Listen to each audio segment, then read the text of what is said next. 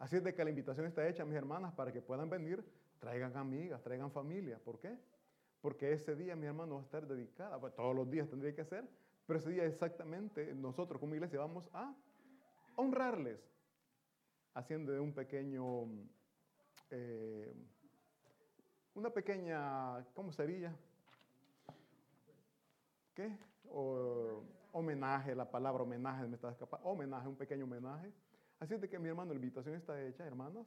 Eh, claro, obviamente también para ustedes, hermanos, pueden venir, no digan, no, no voy porque es solo para mujeres, no. Es un culto abierto para hombres y mujeres, pero sí se está, se va a estar honorando, se está honrando a la mujer. Así es de que les pido de favor, ya pasamos lo que es la palabra de Dios y vamos a leer, vamos a comenzar, mis hermanos. Buscamos por favor el libro de Éxodo. Nos ponemos de pie, por favor, para honrar a nuestro Señor. Vamos a leer la palabra de Dios en el libro de Éxodo. Éxodo capítulo 14. Vamos a leer dos versículos, 13 y 14.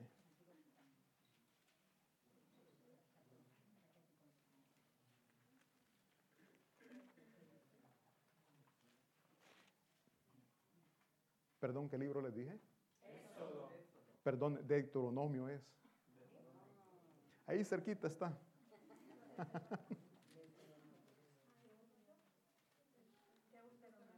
Deuteronomio capítulo 20, versículo 1, del 1 al 4.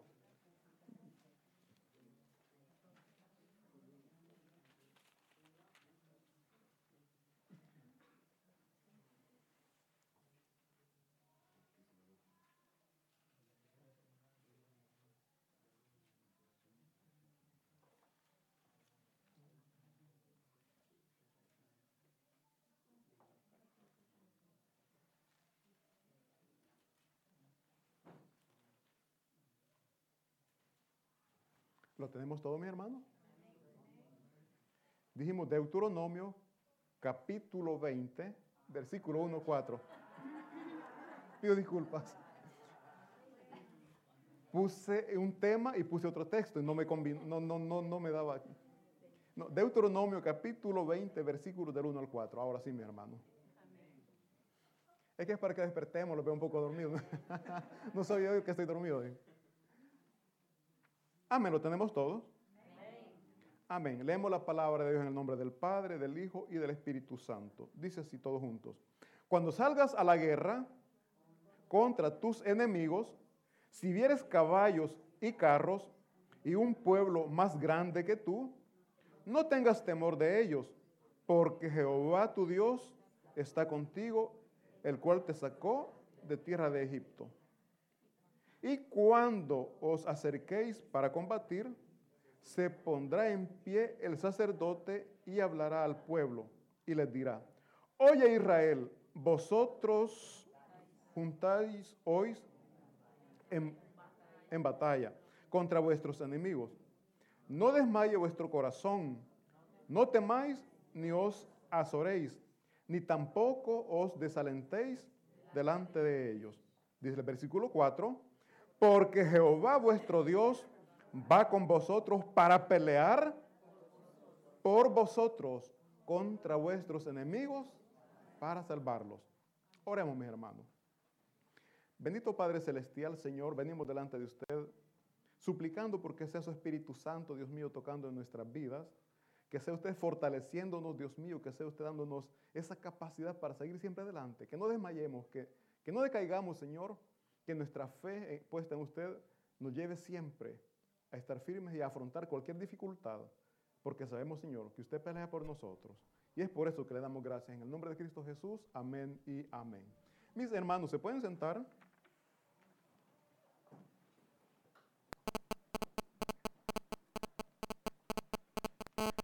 Aquí, mis hermanos, Dios les está dando, está hablando sobre las leyes y si ustedes ven ahí en la Biblia dice leyes sobre la guerra. Pregunto, ¿qué es una ley? La ley es un mandato. No es si usted quiere, lo tiene que hacer. Entonces aquí Dios le está dando un mandato, le está dando una orden a su pueblo. Y es que cuando ellos salieran a conquistar, porque recordemos mis hermanos que Dios al pueblo de Israel le hizo una promesa.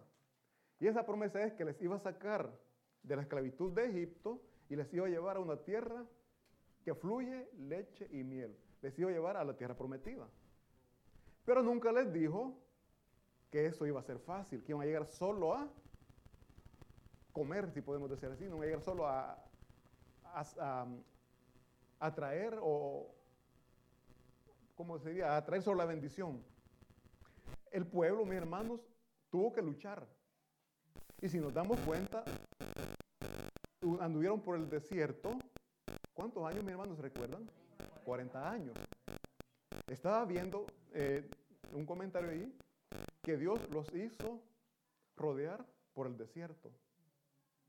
Estaba leyendo un comentario que dice que no los llevó por el camino más recto, porque tenían que pasar por la zona de los filisteos, donde tenían que pelear de entrada. Y estando cerca de Egipto, ¿qué creen que hubiera pasado? Mejor no regresamos. E incluso ya cuando estaban a punto, después de que habían pasado por 40 años girando, llegaron eh, a Jericó. Cuando vieron, ya vamos a ver, cuando vieron gigante y todas las murallas que había en estas ciudades, estaban ellos proponiendo a un capitán, poner un capitán para volver a Egipto, después de 40 años. Entonces, mis hermanos, Aquí Dios le está dando una orden y es que afrontaran los problemas, que no tuvieran miedo.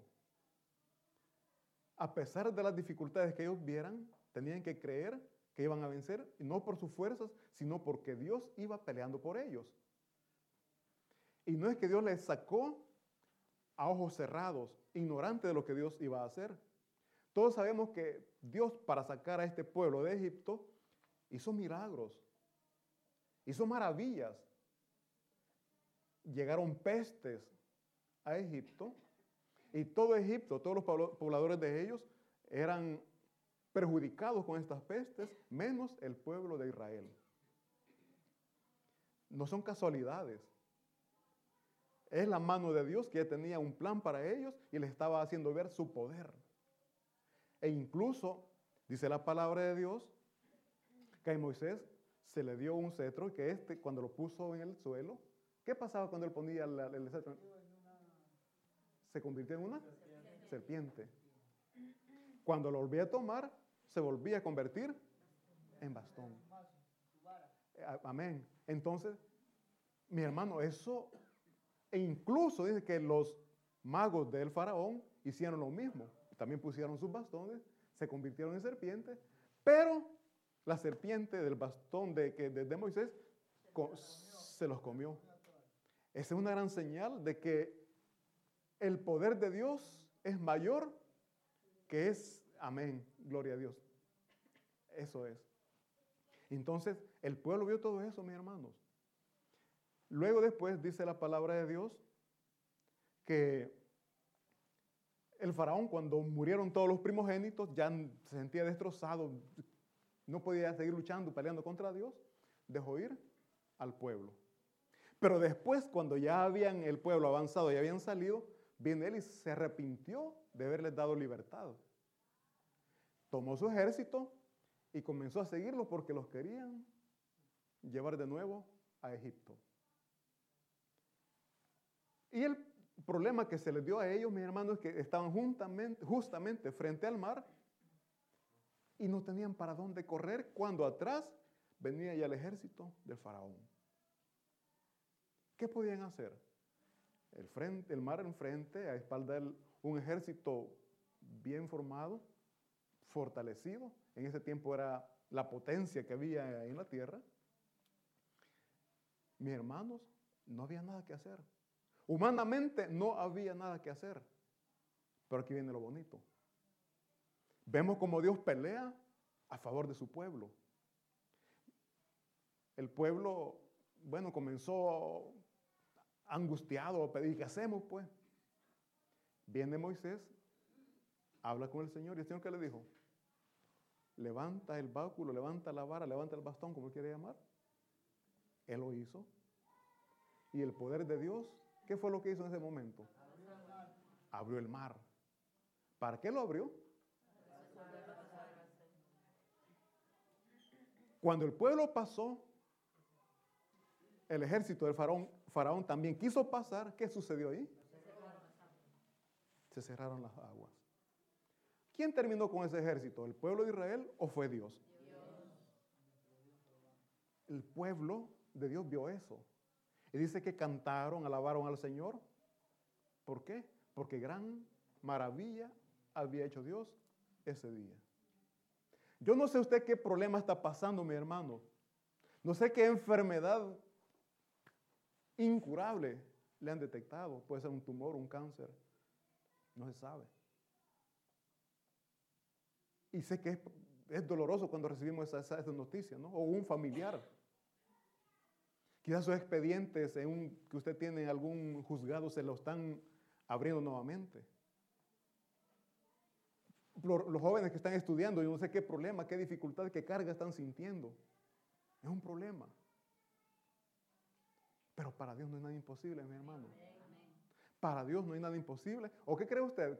¿Qué es más fácil para Dios? ¿Resolver su problema o abrir el mar? ¿Qué es, más fácil para Él? Para Él todo es fácil. Para Dios no hay nada imposible. Nosotros vemos imposible. Qué gran problema el que tengo. ¿Y saben qué, es lo, tremendo? Que nosotros venimos, nuestros hermanos nos dicen los problemas que están pasando. Sí, ya, ten fe, Dios te va a ayudar. Ten fe, Dios te va a sacar de ese problema. Dios te va a sanar cuando es un cáncer, ¿no? El hermano angustiado, llorando y, nosotros bien, bien fríamente. Dios te va a sanar, ten fe. Pero cuando somos nosotros, mi hermano, los que estamos en el problema, nos tiemblan los pies, ¿verdad? Ay, Señor, ¿qué voy a hacer? Mis hermanos, simplemente tenemos que confiar en Dios. Tenemos que creer en Él. Y creer no solamente decir yo creo. Porque todos decimos yo creo. Pero en el problema verdaderamente se ve, si estamos confiando en Él. El pueblo dudó. Por eso se angustiaron. Cuando alguien cree, el problema está ahí. Pero el que cree está tranquilo. Yo sé que Dios nos va a sacar el problema, del problema no tengo trabajo, ya está llegando la fecha, la hora de pago de casa. Estoy tranquilo, sé que Dios va a proveer.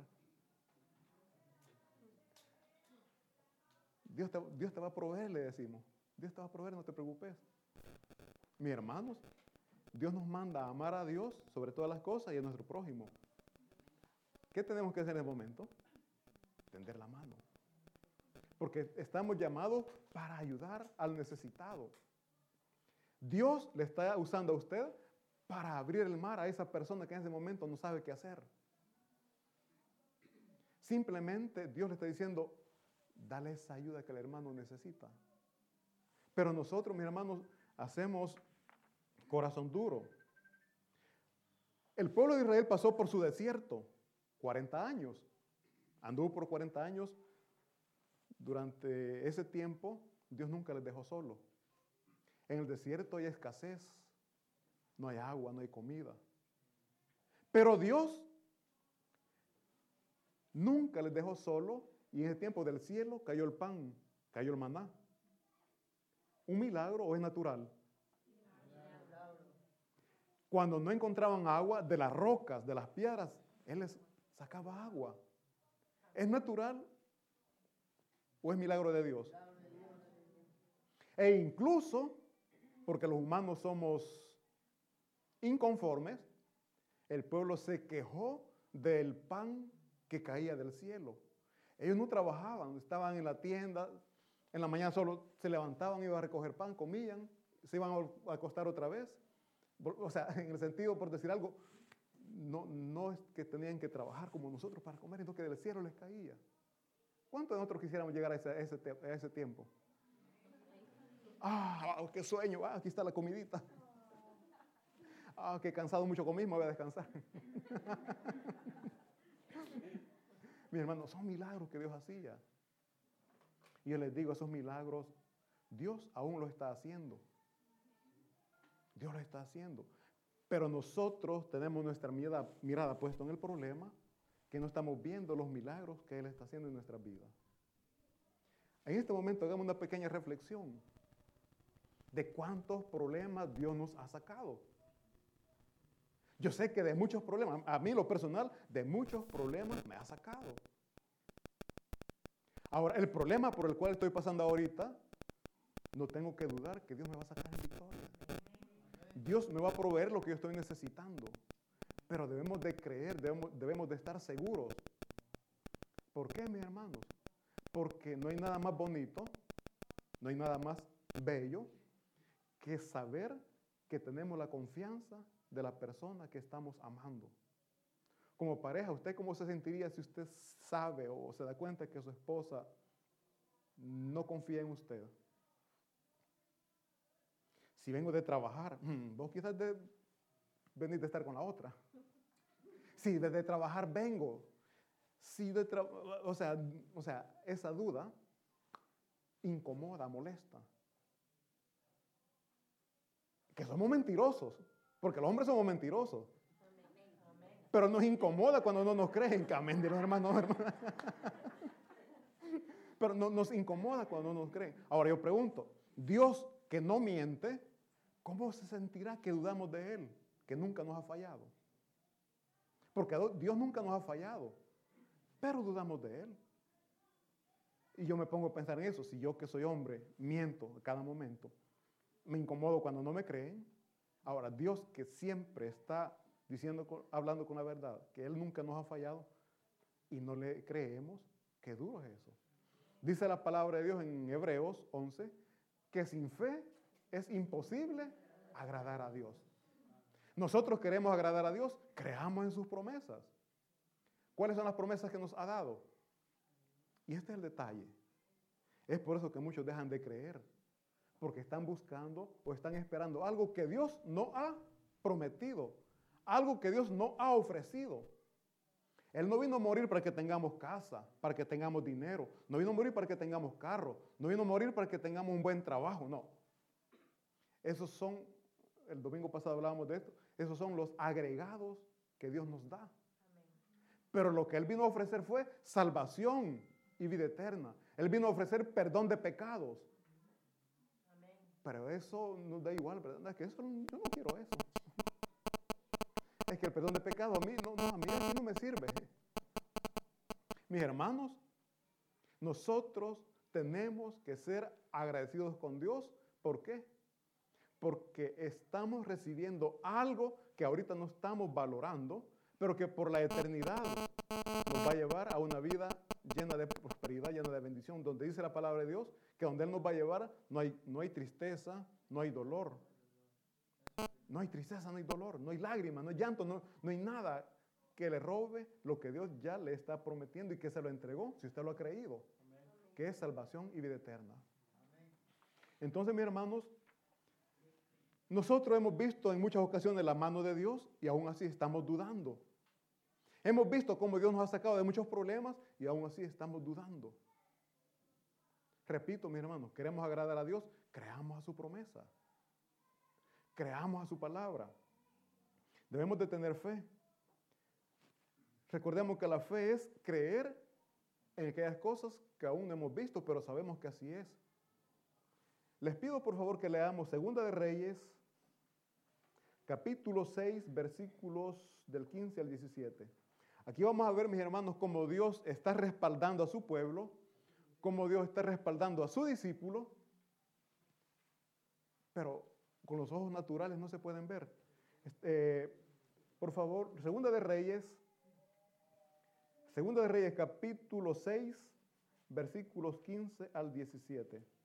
Aquí la palabra de Dios, mi hermano, nos narra de un rey que estaba queriendo atacar o atacaba a Israel, pero Israel no caía en las trampas que ellos hacían. En guerra le llaman emboscadas estas cosas. Pero el rey de Israel no caía porque había un profeta que le decía dónde tenía que ir y dónde no tenía que ir. entonces este rey quería capturar a este profeta para que no le dijera al rey lo que él estaba planificando hacer. Tenemos ya, amén, dice Segunda de Reyes, capítulo 6, versículo 15.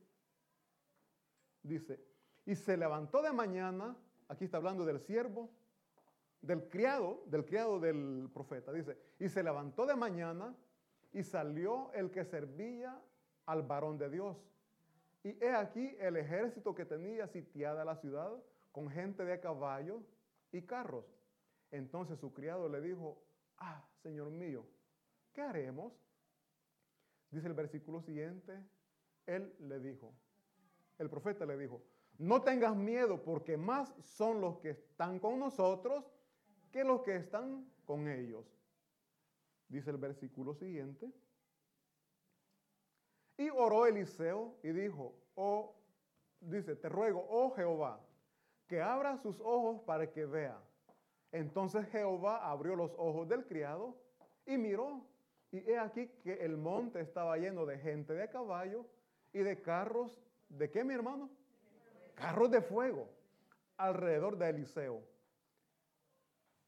Eh, mis hermanos, les repito, donde el profeta estaba con su criado, llegó el ejército enemigo y los rodearon. Dice que había gente de caballo, habían carros, había un ejército completamente para agarrar a un hombre que era el profeta de Dios. El criado de este profeta se levanta de mañana y qué sorpresa, ve que está rodeado de todos, de todo un ejército enemigo. Y él tuvo miedo, porque sabía que nada bueno, nada bonito les esperaba.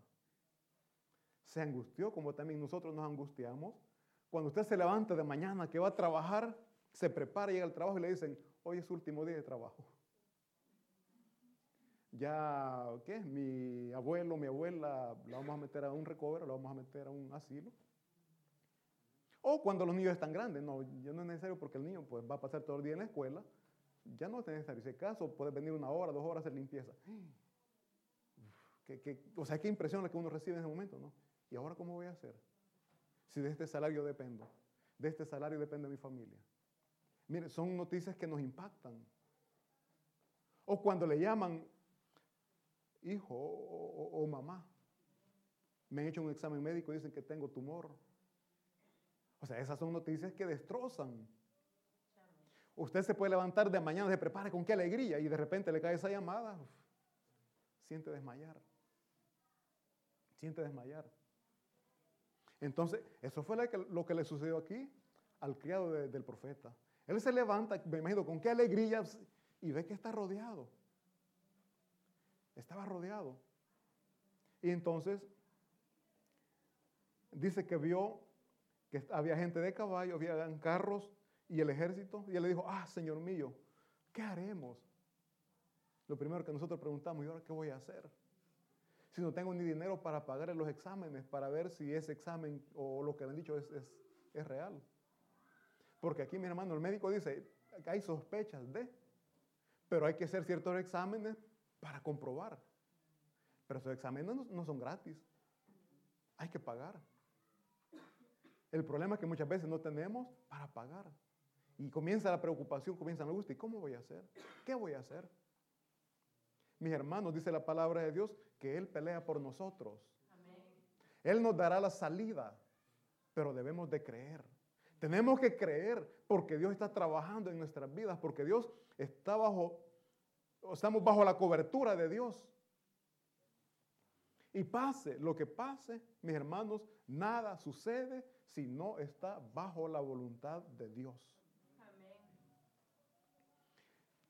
Entonces, fíjense que aquí el, profeta le dice al, al criado que mantenga la calma. ¿Por qué? Porque él tenía fe. Él sabía que tenía la protección de Dios algo que el criado le hacía falta. Y él oró a Dios para que el criado también pudiera ver la protección que ellos tenían. Y dice que cuando él oró, al siervo se le abrieron los ojos, al criado se le abrieron los ojos y pudo ver que había, había un ejército mucho más grande que el ejército enemigo. Habían carros de fuego. Mis hermanos, solo un ángel puede destruir un batallón, un ejército de, seres humanos. No digamos un ejército de ángeles. Dice la palabra de Dios, mis hermanos, que los ángeles acampan alrededor de nosotros. eh, ya el hermano dijo algo importante, que le tememos a Jehová. ¿Y qué es temor? Temor no es miedo, temor es respeto, eh, es honorar en todo tiempo a nuestro Señor, saber que dependemos de Él. Honorarle es no dudar de su palabra. Le honoramos cuando creemos que la promesa que Él ha hecho la va a cumplir. Y lo estamos deshonorando cuando no creemos en Él. Entonces, mis hermanos, nosotros debemos de estar seguros que a pesar del problema que estemos viviendo, Dios nos va a sacar en victoria. Porque esta es la promesa que Él nos ha hecho, que no dudemos, Él va delante de nosotros. Él va peleando por nosotros. No sé si ustedes han escuchado que hay hermanos que dicen que los vecinos o los amigos le dicen, yo no sé cómo hacer vos. Si tan poquito que ganas y logras, y logras sacar adelante tu familia. Yo creo que es.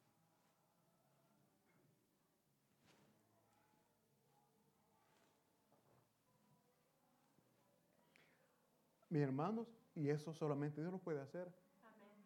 E incluso he escuchado, o yo mismo lo he vivido cuando, bueno, no sé cómo hice para pagar esto, y si solo gané tanto. Mi esposa gana tanto y, y logramos pagar esto. No se sabe, mi hermano, pero es Dios quien está haciendo la obra. Como testimonio en el tiempo, les voy a aburrir con esto, pero el testimonio es para glorificar a Dios. Cuando mi familia estaba recién venida, los cuatro sin trabajar. Mis hermanos, ustedes saben qué es eso, ¿verdad? Estar sin trabajar, tenemos que pagar una casa. Mi hija, bueno, a los meses, a los días comenzó a estudiar. O sea, hay una tercera, hay un transporte que pagar que aquí no es como en El Salvador, en otros países, que cada vez que uno sube hay que pagar, no, aquí se hace el mensil y ya queda tranquilo, ¿no? Pero para pagar ese mensil cuando hay cuatro personas sin trabajar, hay que comer. Y los cuatro en casa, mi familia estaba recién venida. Yo estaba contento porque estaba disfrutando el tiempo que no estaba con ellos. La aflicción era cuando se acercaba el fin de mes y había que pagar casa. Yo, ¿cómo hago? Mi hermano, Dios se glorificó porque siempre salíamos, pagábamos. Habían meses que no pagábamos, pero el dueño de casa me decía, tranquilo, cálmese. Yo le entiendo. Cuando pueda me paga. O me paga como pueda. Mis hermanos, esas palabras aquí es bien difícil escuchar. O me pagas o me pagas. Dos meses, tres meses quizás no pueden aguantar y después, no, busca dónde irte porque yo voy a poner en, alquiler la casa. Mis hermanos, Dios nos sostuvo y como testimonio le digo, nosotros en nuestra humanidad nos angustiamos. Yo me preocupaba, no lo niego, pero Dios nunca nos dejó solos. En el problema que usted está viviendo, no sé cuál es, pero yo sé que Dios le va a sacar en victoria. Y dentro de poco, si usted lo cree, va a estar dando testimonio aquí de lo que Dios está haciendo en este momento en su vida. Porque el testimonio, mi hermano, es para exaltar el nombre de Dios, para que aquel que no cree, crea que verdaderamente tenemos un Dios misericordioso y que Él va delante de nosotros, peleando nuestra batalla. Gloria a Dios. Bendito sea el Señor. Así es que, mis hermanos, sin fe, todo parece imposible. Si usted no cree, todo lo va a ver oscuro. Todos van a andar contentos. Qué bonito amaneció el día y usted va a ver todo oscuro. ¿Por qué? Porque su problema, su angustia, no le va a permitir estar tranquilo, estar en paz. Les pido por favor que le busquemos números 13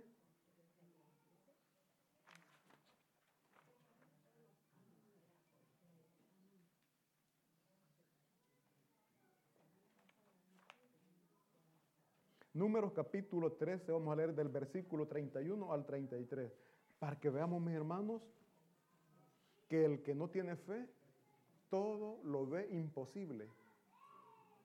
Números capítulo 13, versículos del 31 al 33. Aquí mi hermano está hablando, ya oigan, después de que Israel había andado girando por el desierto, ya estaban cerca de la primera ciudad que iban a conquistar, que era Jericó. Pero ellos tenían, hablemos, ellos tenían miedo, tenían duda. Y antes de entrar, llegaron a reconocer la tierra, a ver cómo era el lugar. Números 13, versículo 31 al 33. Dice el versículo 31, mas los varones que subieron con él dijeron, no podremos subir contra aquel pueblo, porque es más fuerte que nosotros. Y hablaron mal entre los hijos de Israel de la tierra que habían reconocido, diciendo, la tierra por donde pasamos para reconocerla es tierra que traga a sus moradores. Y todo el pueblo que, que vimos en medio de ella son hombres de grande estatura. También vimos ahí gigantes, hijos de Anac, raza de los gigantes, y éramos nosotros, a nuestro parecer, como langostas, y así les parecíamos a ellos. Qué fe la que tenían ellos, ¿verdad? Estos eran personas sin fe. Vieron imposible conquistar la tierra que Dios les había prometido, la tierra que Dios les iba a dar. Ellos dijeron, no podemos. Si somos pequeñitos comparados a ellos y son gigantes. Mis hermanos, ¿qué es lo que les dijo Jehová? Que él iba a pelear por ellos. Pero estos hombres estaban dudando de la palabra de Dios. Como también nosotros muchas veces dudamos de la palabra de Dios y como les, decía hace un momento, nosotros los problemas los vemos gigantes. Se nos olvida que tenemos un Dios mucho más gigante y poderoso, que tenemos el Dios de lo imposible. Esta gente, mi hermano, vio cuando Jehová abrió el mar. Y aquí está viendo o están viendo imposible poder entrar a esta tierra. Yo hace un momento les decía, ¿de qué problema Dios les ha sacado? ¿Y por qué duda que le pueda sacar victoria del problema que hoy está viviendo? Nuestro Dios, mis hermanos, no cambia. El mismo Dios poderoso de ayer es el Dios poderoso de ahora y de la eternidad. Para Él no es nada imposible. Es más, lo cantamos en la linda alabanza. Dios, Dios de lo imposible. Entonces, mis hermanos, aquí de los 12 espías, porque eh, Moisés envió 12 espías a este lugar, a esta tierra, de los 10, de los 12, 10 dudaron, no creyeron. Lejos de incentivar, lejos de motivar al pueblo, vamos, peleemos porque vamos a conquistar, llegaron con malas noticias. Y todo el pueblo perdió fuerzas. Como cuando usted, ¿verdad?, está en el problema y llega a su casa, ah, no, hoy sí estamos mal. En El Salvador usamos una, una frase, hoy estamos fritos. No, mis hermanos, nosotros tenemos que llegar y decir, Dios nos va a sacar en victoria. De esa enfermedad Dios te va a sanar y le vas a glorificar, vas a dar testimonio que Él te ha sanado. Porque ese cáncer para Dios no es nada. Ese tumor ya Dios lo desapareció, pero tenés que creer. En el nombre de Dios te está abriendo esas puertas laborales por las cuales vos estás orando. Ese problema en la escuela, Dios ya te lo resolvió. ¿Por qué? Porque tenemos un Dios de lo imposible. Un Dios que hace lo imposible. Dios nunca nos prometió que íbamos a vivir sin problemas. Igual que al pueblo de Israel. Él nunca le dijo, miren, los voy a sacar de aquí, los voy a llevar a la tierra prometida y no van a pasar por problemas. Dios nunca dijo eso. Pero el pueblo yo creo que eso es lo que esperaba. Dios va a ir peleando por nosotros, entonces nosotros no vamos a encontrar problemas. Gran error. Gran error. ¿Por qué?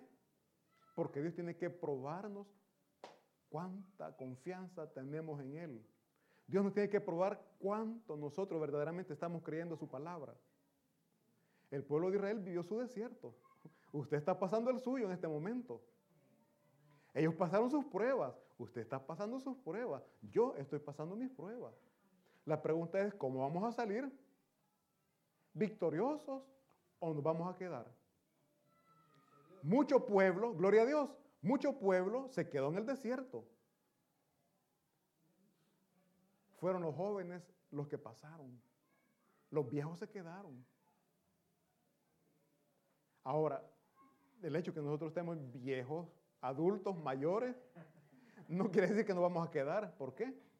Porque es la fe que tenemos en nuestros corazones la que Dios está viendo.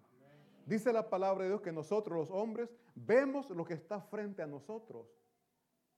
Yo a usted le veo aquí con confianza, con seguridad, gloria a Dios. Pero yo estoy en su corazón. La inseguridad, el temor. Hoy yo le puedo estar viendo aquí callado, pero en su corazón usted está diciendo, Señor, dame fuerza, dame fuerza, no quiero desmayar, no me quiero quedar, no me quiero quedar. Repito, Dios ve el corazón de cada uno de nosotros. Entonces, mis hermanos, les repito, los incrédulos se quedaron. Nosotros, como hijos de Dios, la promesa que tenemos no es una tierra prometida, algo terrenal. Lo que Dios nos prometió es salvación y vida eterna. El que no crea, se va a quedar. El que no crea en la salvación, que es por gracia y misericordia de Jesucristo, se va a quedar. Porque muchas veces las personas dicen, yo no creo que solo por decir Jesús, yo te recibo, yo voy a ser salvo. La fe, dijimos, es creer en lo que no se ve. El criado del siervo, del profeta, no creía que estaban cubiertos por los ángeles hasta que los vio, porque el profeta oró y los vio, entonces creyó. El ver para creer no es fe. Fe es creer sin haber visto. Esa es la fe. Y nosotros creemos que somos salvos por Jesucristo. No por lo que yo hago, por lo que Cristo hizo en la cruz del Calvario. Y que por cierto, ya se acerca la fecha en que conmemoramos la muerte y resurrección de nuestro Señor Jesucristo. Entonces, mis hermanos, nosotros no tenemos que actuar como los incrédulos. El mundo allá afuera no cree en Dios. Nosotros somos la diferencia porque sí creemos en Dios. Somos la diferencia porque creemos en la misericordia de Él. Pero no seamos rebeldes, mis hermanos. Porque la rebeldía nos hace perder la bendición que Dios tiene preparado para nosotros. Leamos, por favor, números 14 del 9 al 11, para que veamos lo que Jehová, lo que Dios dice cuando encuentra rebeldía en su pueblo. Números 14, versículos del 9 al 11.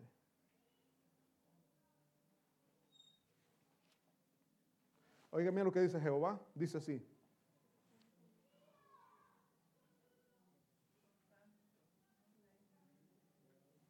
Por tanto, no seáis rebeldes contra Jehová, ni temáis al pueblo que está en el pueblo, eh, ni temáis al pueblo de esta tierra, porque nosotros los comeremos como pan. Su amparo se ha hecho su amparo se ha apartado de ellos y con nosotros está Jehová, no temáis. Dice el siguiente, entonces toda la multitud habló, oigan bien, entonces toda la multitud habló de apedrearlos. Los que estaban diciendo podemos, en el nombre de Dios podemos, o sea, cayeron mal con los que no creían. ¿Y estos que están diciendo? Y hasta pensaron en apedrearlos los que no tenían fe. Los que andamos predicando la palabra de Cristo Jesús, ¿cómo nos tratan los que no creen? Los que han salido ya a evangelizar saben cómo nos tratan. ¿Pero por qué? Porque no creen, porque no tienen fe. Aquí dice que los que no creían hasta quisieron apedrear a los que sí creían que podían conquistar. Querían apedrear a los que sí creían en Dios. Pero en ese momento nosotros no estamos solos cuando estamos siendo atacados, no estamos solos, dice allí. Pero la gloria de Jehová se mostró en el tabernáculo de reunión a todos los hijos de Israel. Cuando estaban a punto de apedrearlos, Jehová llegó en defensa de ellos. La gloria de Jehová se mostró. Cuando usted está siendo atacado, cuando usted siente que no puede más, Jehová, Dios siempre le va a dar su respaldo. Usted siente que no puede más y que está a punto de, no, no desmaye. Jehová está con usted y le va a dar su respaldo, el respaldo que usted está esperando. Al momento justo, Dios va a llegar. Dios nunca llega antes, nunca llega después, Dios llega al momento justo. Eh, dice el versículo siguiente. Oigan bien, y Jehová dijo a Moisés, una pregunta, ¿hasta cuándo? Cuando ustedes están enojados, el tono de voz que usan, ¿cómo es, mi hermano? ¿Verdad que en el tono de voz que expresamos nuestra incomodidad? Aquí Jehová dijo a Moisés, ¿hasta cuándo me ha de irritar este pueblo? Entendemos que es irritar, molestarse, enojarse. ¿Hasta cuándo me irritará este pueblo? ¿Hasta cuándo no me creerán con todas las señales que he hecho en medio de ellos? Oigan bien, Jehová les está, les está encarando, les está echando en cara tantos milagros que les he hecho ver y dudan todavía. Abrí el mar para que pasaran y dudan. Les di comida en el desierto. Hice caer pan del cielo y dudan. Cuando me pidieron carne donde no había, hice que llegaran las codornices y les di carne y dudan todavía. O sea, Jehová nos está diciendo, te saqué de este problema, te saqué de este problema, de este, y estás dudando todavía. Eso es lo que nos está diciendo. Te he hecho caminar victorioso, has pasado por problemas, has vencido las dificultades y hoy estás llorando. ¿Hasta cuándo no me creerán con todas las señales que he hecho en medio de ellos? Jehová, mis hermanos, es un grande y poderoso rey. Recibámosles, declarémosle que es nuestro rey. Y un rey, mis hermanos, tiene el poder, tiene la potestad para hacer lo que Él diga, para hacer lo que Él quiera. Y nuestro Dios es el rey del universo, por lo tanto Él tiene toda la autoridad para hacer lo que Él quiera. Eso sí, nos tiene que probar. Nos tiene que probar qué tan fieles, qué tan fieles somos. Nos tiene que probar si verdaderamente creemos en su palabra. Y repito, estos diez, eh, les digo, estos diez espías que llegaron no entraron a la tierra prometida. Ellos murieron. ¿Por qué? Porque no creyeron a Jehová. Anduvieron 40 años por el desierto, ya cuando estaban a punto de entrar, cuando estaban cerquita ya de la tierra, no entraron. ¿Por qué? Porque dudaron. Usted está en la iglesia, está escuchando palabra de Dios, está a la puerta, porque esta vida aquí es pasajera para nosotros, no sabemos, hoy estamos aquí, más tarde no sabemos qué puede ser de nosotros o mañana. Pero si hoy usted viene y blasfema contra el Espíritu Santo, dice la palabra de Dios que es el único milagro que no es perdonado. A menos que se arrepienta. Pero si hoy usted, si hoy usted de aquí sale diciendo, no, aquí la palabra de Dios que dicen, yo no creo, mis hermanos, está a punto de entrar a la promesa que Dios le ha hecho, pero por esa incredulidad no entrar. Recordemos, sin fe es imposible agradar a Dios. Sin fe es imposible que usted crea en una salvación que es por gracia. Sin fe es imposible que usted diga, Señor, por la muerte que tuviste en la cruz, yo soy salvo. Tenemos que creer, mis hermanos. Tenemos que creer. Porque de lo contrario, vamos a llegar cerca de la bendición y no la vamos a recibir. ¿Cuántos de ustedes están buscando trabajo y dicen, voy a ir. Y ya en la puerta, además que no, aquí se ve que es una familia grande, no creo que me reciban a mí, mejor no entro. Estaba a punto, a punto de lograr llegar y recibir la bendición de Dios, pero su falta de fe le alejó de esa bendición. Mis hermanos, no desmayemos. Vamos a terminar con, con, lo que comenzamos, con el texto bíblico que comenzamos y fue Deuteronomio 20.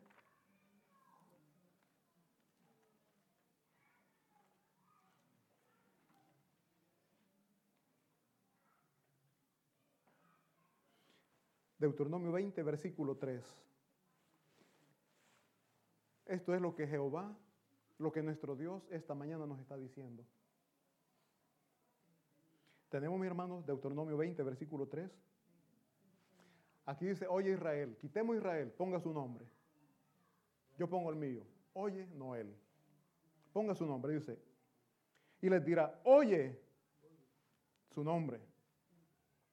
Vosotros os juntáis hoy en batalla contra vuestros enemigos. Llámele enemigo la falta de trabajo, la enfermedad que usted está pasando, esos problemas legales. Ese es su enemigo porque le está queriendo robar la paz que Dios está dando esta mañana. Llámele enemigo a ese problema que usted tiene, grande, que usted lo ve grande. Llámele enemigo a eso. Y aquí dice, vosotros os juntáis en batalla contra vuestros enemigos. Oigan bien, dice, no desmaye vuestro corazón.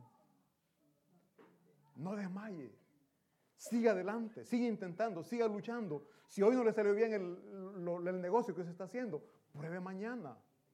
Si hoy le dijeron no en el trabajo que fue a buscar, pruebe mañana, pero no desmaye, siga luchando. Dice, no desmaye vuestro, vuestro corazón. Díselo después, no temáis. Mis hermanos, muchas veces sin luchar nos damos por vencidos porque el temor nos domina. Yo les pongo este ejemplo de muchas veces vamos a buscar trabajo y, antes de llegar decimos, no, no creo que me den el trabajo, mejor me regreso. No desmayemos, mis hermanos. No desmayemos. No sé qué problema usted tiene. Luche, mi hermano. ¿Y por qué me enfoco en los problemas? Porque en este país y en cualquier parte del mundo, los problemas se viven a diario. Hoy tengo un problema, mañana tengo otro problema. Siete que no llegan tres al mismo tiempo. Pero no desmayemos, luchemos. ¿Por qué? Porque Jehová va con, Jehová va con nosotros. Luego después dice, no temáis, ni os, ni os azoréis, ni tampoco os desalentéis delante de ellos.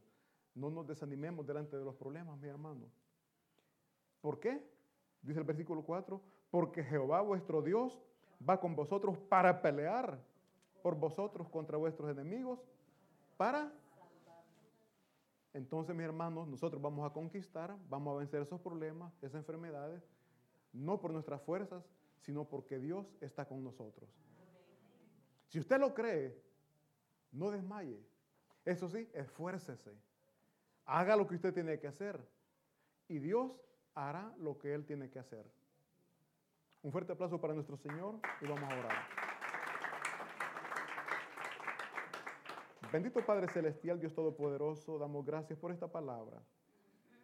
Porque hemos, Padre Santo, entendido que no son nuestras fuerzas, no son nuestras, nuestras capacidades las que nos llevarán a estar siempre victoriosos, sino que es usted, su poder, su gracia que nos ayuda. Perdone nuestra rebeldía, Señor, cuando usted nos dice lo que tenemos que hacer y nosotros no lo hacemos por temor, por inseguridad. Usted, bendito Jesús, vino a la tierra, se hizo hombre, conoció qué es vivir en la carne. Usted pasó esas debilidades por las cuales nosotros vivimos, pasamos. Nosotros caemos, Señor, en tentación, mas usted siendo Dios soportó. Usted fue hombre 100%, como también fue y es 100% Dios. Conoce nuestras debilidades, Señor.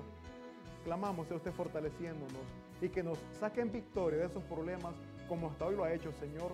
Damos gracias porque usted nos ha sacado en victoria, nos ha, dado, nos ha sacado, Señor, siempre adelante. Le damos gracias, Señor. Y en este momento, Padre, oro, suplico por las intercesiones que mis hermanos están haciendo. Usted conoce sus problemas, sus dificultades. Que no vean como gigantes esos problemas, Señor, porque más gigante es usted, el Dios Todopoderoso. Su palabra nos dice, Señor, como un pequeño joven, pastor de ovejas, David, afrontó con valentía a un gigante y lo venció porque usted peleó por él porque fue usted quien venció a ese gigante. Así nosotros, Señor, en su nombre, venceremos cada dificultad. Y es por eso que le damos gracias. Gracias porque usted pelea con nosotros. Le alabamos y le bendecimos, Señor. Y suplicamos, Padre, que sea usted bendiciendo nuestras familias, Señor. Bendiga a nuestros seres amados. Bendiga a nuestros enemigos, Señor. aquel que nos ha dañado, aquel que nos ha perjudicado clamamos, suplicamos porque usted esté poniendo paz en su corazón, que esté llevando, Señor mío, esas victorias en cada dificultad que pueda estar llevando también. Porque muchas veces, Señor, los problemas que andan en sus corazones le llevan a tener dificultades o a tener problemas con nosotros. Mas nosotros sabemos, Padre, que usted siempre está al cuidado de nosotros y por eso le damos gracias. En el nombre de Cristo Jesús damos gracias, bendito Dios. Amén. Mis hermanos que nos visitan por primera vez, se le acercará un hermano, una hermana, para invitarle a que reciba a Cristo como Señor y Salvador, que haga parte de su vida el Espíritu Santo, porque dice la palabra de Dios que cuando nosotros creemos en Cristo Jesús, el Espíritu Santo llega a nuestras vidas. El Espíritu Santo habita en nuestros corazones y eso es lo más lindo, lo más bello que puede haber. Así que mi hermano, ya para despedirnos, nos ponemos de pie y vamos a cantar esta linda alabanza en donde también mis, hermanos decimos que tenemos un día incomparable. Confesemos, mis hermanos, digamos que tenemos un día incomparable.